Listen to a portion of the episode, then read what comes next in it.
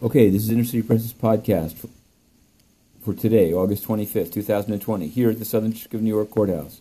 We've covered more than 10 cases. Now, some that we track repeatedly. Ghislaine Maxwell, her case in front of Judge Nathan. Judge Nathan today rejected Maxwell's request for the names of three victims at this stage of the proceeding and also to be released into general population at the MDC.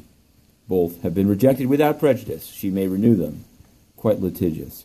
Um, another case, Halk Bank. Uh, Halk Bank has asked for a stay. They asked for Judge Berman to be recused. They were denied. Now they've asked for a stay as they appeal to the Second Circuit.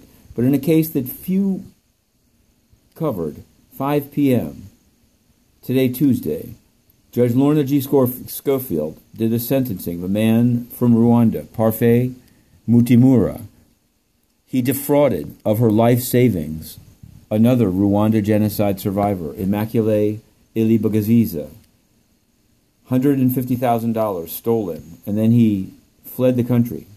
Well, he's been returned, and he was in court. And after the victim spoke, victim one, she was called, many of the documents in the case are being withheld.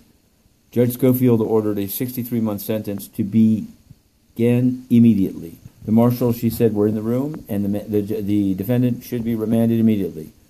Federal defender Jennifer Willis said no, he still had to clean out his apartment. She hadn't been ready to do that. Judge Schofield granted him two days until Thursday at noon to turn himself here, 500 Pearl Street, fourth floor. We'll see if he does it. We'll be here.